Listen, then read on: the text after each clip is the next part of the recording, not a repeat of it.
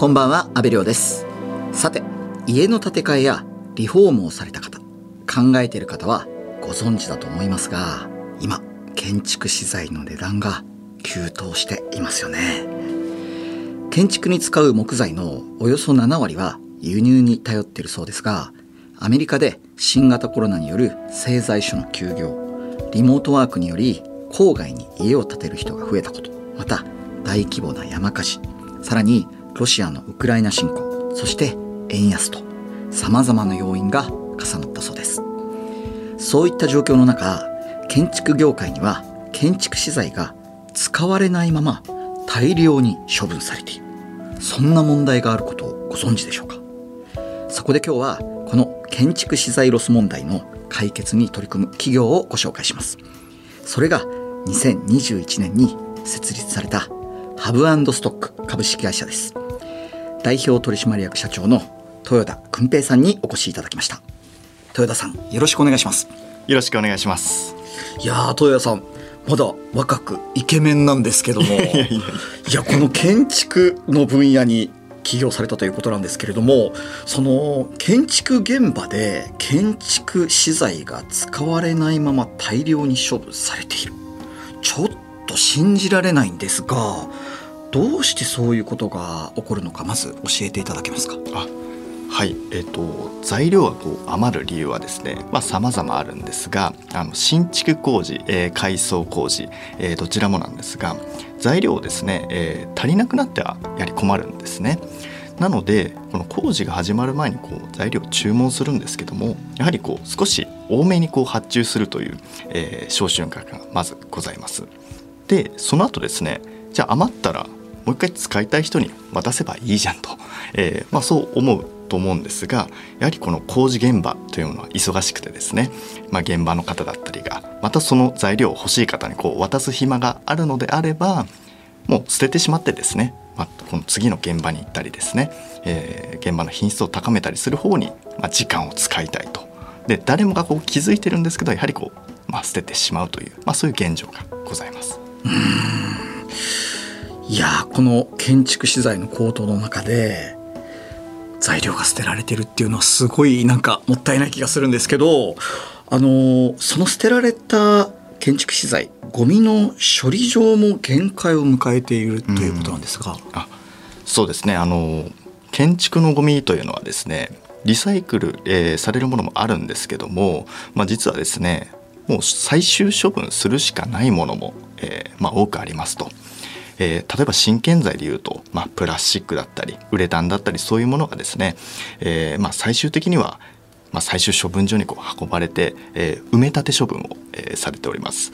で現在ですね約年間228万トンの建築混合廃棄物の、え、最終処分量が出ておりまして、まあ、半数が約関東でこう出てると、まあ、言われておりまして、まあ、約その捨てられる量ですねその量があと5年間分のこう量しかないと言われております、うん、ちなみにその年間200万トンってイメージはちょっと湧きづらいんですけどどれぐらいの量なんですかね？そうですね。あの200万トンっていうのはあの本当のゴミもこう含めてなんですね。でその中で実際使える建材というのがえ理論値的には約40万トンこうあると言われてるんですね。じゃあその40万トンがどれぐらいのボリュームかというとですね6畳のワンルーム、えー、一室をですね、えー、リフォームする時に使うまあ、床材の量に換算すると約400万室分の部屋をリフォームできる建材が毎年捨てられております。えー、え400万室もそもそも毎年作られてないぐらいですよね。えっともうすでにも日本の空き家が350万件あるので、えー、350万件あるのに毎年400万室分の資材がまあ捨てられてるというおかしなことになってなんでそんなむちゃくちゃなことになってるんですか？そうですね。やはりこの日本はこの建設業界というところで、えー、まあ伸びてきたところもありまして、まあ、商習慣がまあずっとそのままなので、まあ、スクラップビルドのまあ精神っていうところが少し変わってないんじゃないかなというところがありますね。そうした問題を豊田さんがなぜ解決しようと立ち上がることになったんですか？そうですねあの、まあ、私自身も、まあ、設計者であって、えーまあ、材料をこう余らせてた側なんですね。でもやはりその中でこう材料がこう足りなくて、まあ、建設費がこう高いとこう言われてる中で、まあ、捨ててるのに、えー材料がこう足りないみたいな、まあ、そのギャップがですね、えーまあ、私がこう気づいてこうしまってですね、まあ、どうすればいいかという、まあ、解決方法もまあ考えついてでまた応援してくれる方もいたのでこの解決にまあ取り組んでみようかなと思ったところです。実際その使われないまま捨てられる建築資材をどのように回収していってるんですか？あはい、えー、と現在ですね、えー、1都3県の、まあ、関東圏の工事会社様あとはメーカー様、えー商社様とですね、えー業務提携を行ってですね、えーまあ、私がその拠点に作業着を着てトラックを運転して、まあ、回収しに行って、えーおります。あの現在600種類1万2,000点の在庫があるということなんですけれどもそれを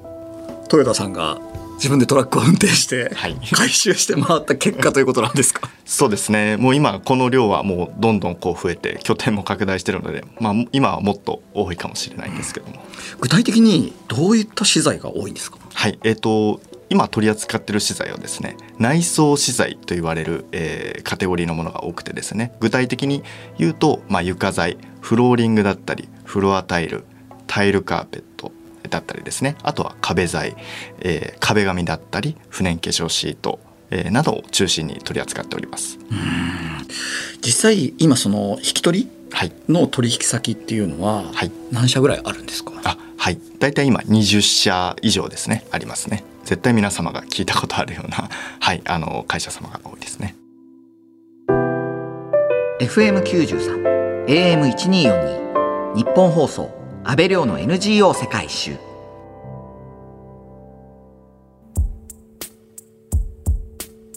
今日はハブストック株式会社代表取締役社長の豊田訓平さんにお話を伺っています。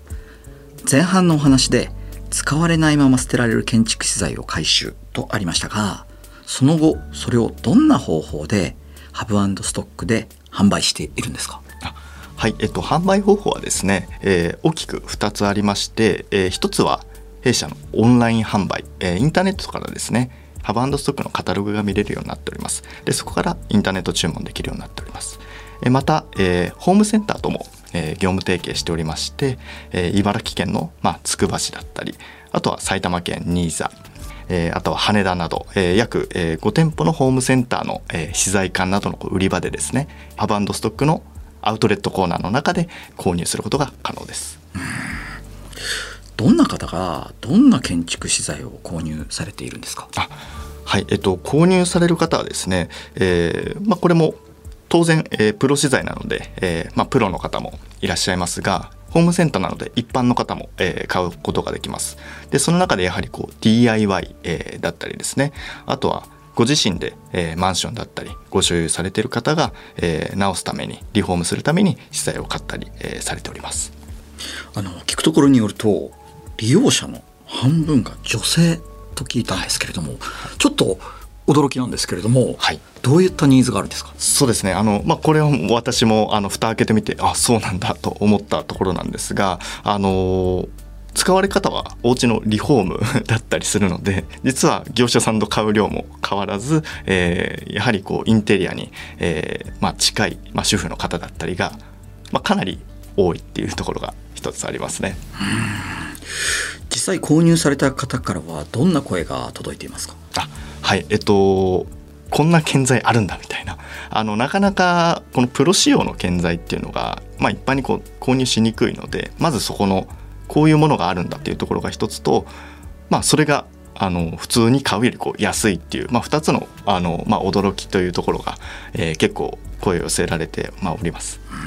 あの具体的に例えば小売価格で1万円ぐらいの建築資材があったとするじゃないですか。はい。これハブストックだったらいくらぐらいで買えるんですか？あはい、えっと、ハブストックはですね小売価格から言うと大体78割引きなになるので、まあ、1万円のものが、まあ、2,000円ぐらいで買えるっていう形ですね。80%引きってことですか？はい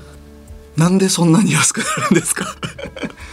まあ、あの企業努力というかやはりこう使ってもらいたいっていうところがあるので、まあ、安くできる、まあ、限界のところまで会社が存続しながら、えー、なんとか、えー、皆さんにお役に立てるような、えー、価格を維持できるように努めております。あのー購入者の方半分はその、まあ、業者さんとか、まあ、プロの方だってお伺いしてるんですけど、その先ほどのいわゆる小売価格8割引きで買えてしまうものをそのプロの方々も、まあ、購入されるわけじゃないですか。はい、それどういう感想が聞こえてくるんですか？そうですね。あのこれも面白いポイントがありましてあの VE バリューエンジニアリングっていうあの考え方があって要は予算が合わない時にどうやって合わせるかっていう作業をしてるんですね。その時にある意味このハブストックが VE 案件駆け込み寺になっておりましてあの、まあ、こういう案件が予算合わないんだけどなんかいいのあるっていうところで図面とか頂いてこういうのあるよっていうところで言うとそのゼネコンさんえー、まあ、建築家さんに、えー、提案してそれをクライアントさんにこう説明すると価格下がってるのになんか物が良くなったりとかするなんか驚きとあとはその満足度こう向上にこうつながってるというところがあります。なるほどねいやなんかなんか業界全体を変えていきそうなすごいこう期待感を感じるような状況なんですけれどもあのまさにその低価格ゆえに自治体などからもさまざまな取り組みのオーダーが来てるんですよね。そうですねあのやはり各自治体空き家問題だったりとかなかなかコストかけられないっていうところがあるので、まあ、そういうところに、まあ、何かこう一緒にできることがないかっていうあのお声だったりあのいただいております。あの聞くところによると東京都江東区にある学童保育所の老朽化の修繕のためのリノベーションにも活用されたということなんですが、はい、どういったものなんですか？はいえっと江東区にですね、えー、そちらはあの学童施設の、えー、リノベーションに材料を使ったんですが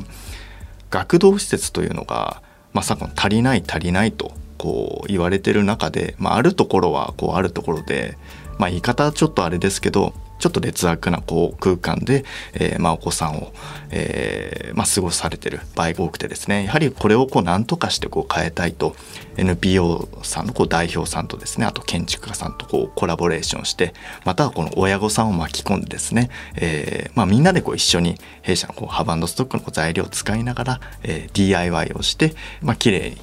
その空間をこう作り上げてで子どもたちもこう喜んでいただいたというそういうあの取り組みもしております。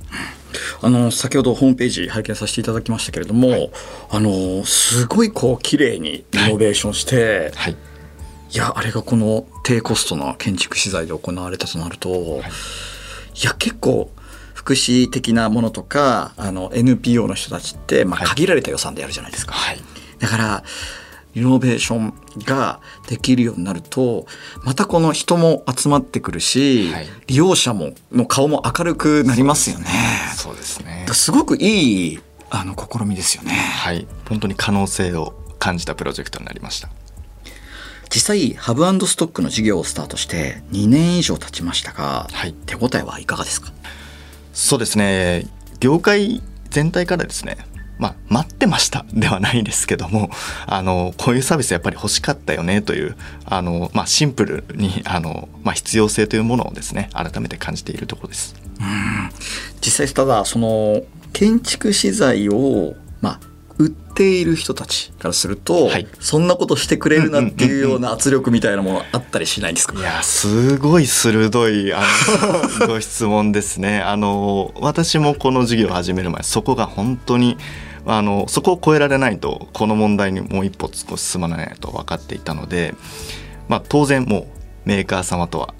お話しするわけですよね。ただ、えっとまあ、マクロで見るといや今おっしゃったようにこうパイを食い合うみたいな、えー、構図になってしまうんですが実はメーカー様のその本来のこのお客様とハブストックのそのお客様ってちょっとずれるんですね。ほう要は先ほど申し上げたように半分が主婦なんですよね。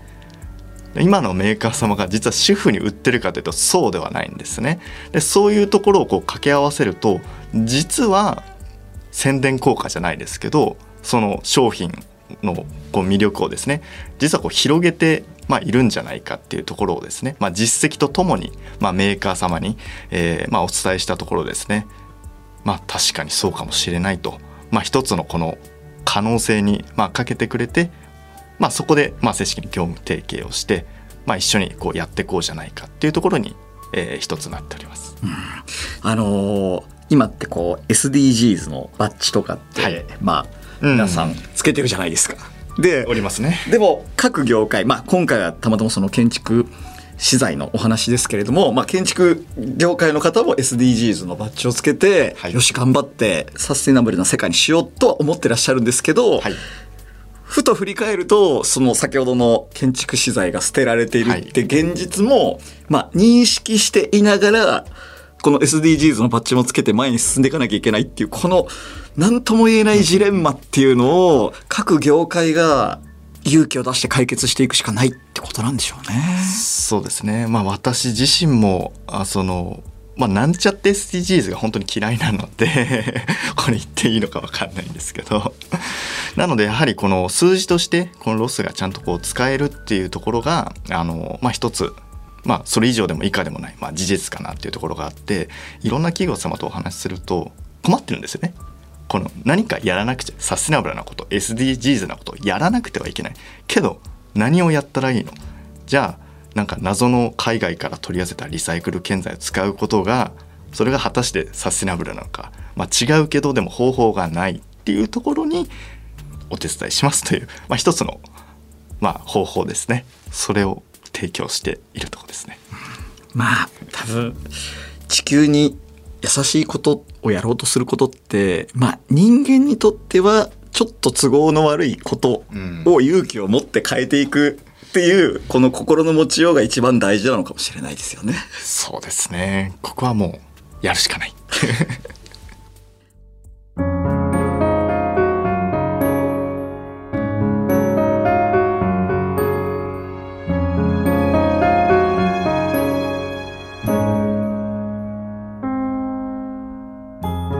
東京有楽町にある日本放送からお届けした阿部亮の NGO 世界一周。そろそろお別れの時間です。今日はハブストック株式会社代表取締役社長の豊田訓平さんにお話を伺いました。最後に豊田さんの今後の目標ぜひ教えていただけますか？はい。まず2030年までにこの年間40万トン新品のこの建材がまあ廃棄されてる状況をこれをゼロにする。というところを目指しております。で今はまあ少人数でまあやってる会社なんですが、まあ、これをですねオペレーションを構築して横展開することで不可能ではないと、えー信じておりますのでこれからもまあ頑張っていこうと思っております。豊田訓平さん貴重なお話をありがとうございましたありがとうございました。ハブストックの取り組みについて詳しく知りたい方は公式ホームページをご覧くださいここまでのお相手は阿部亮でした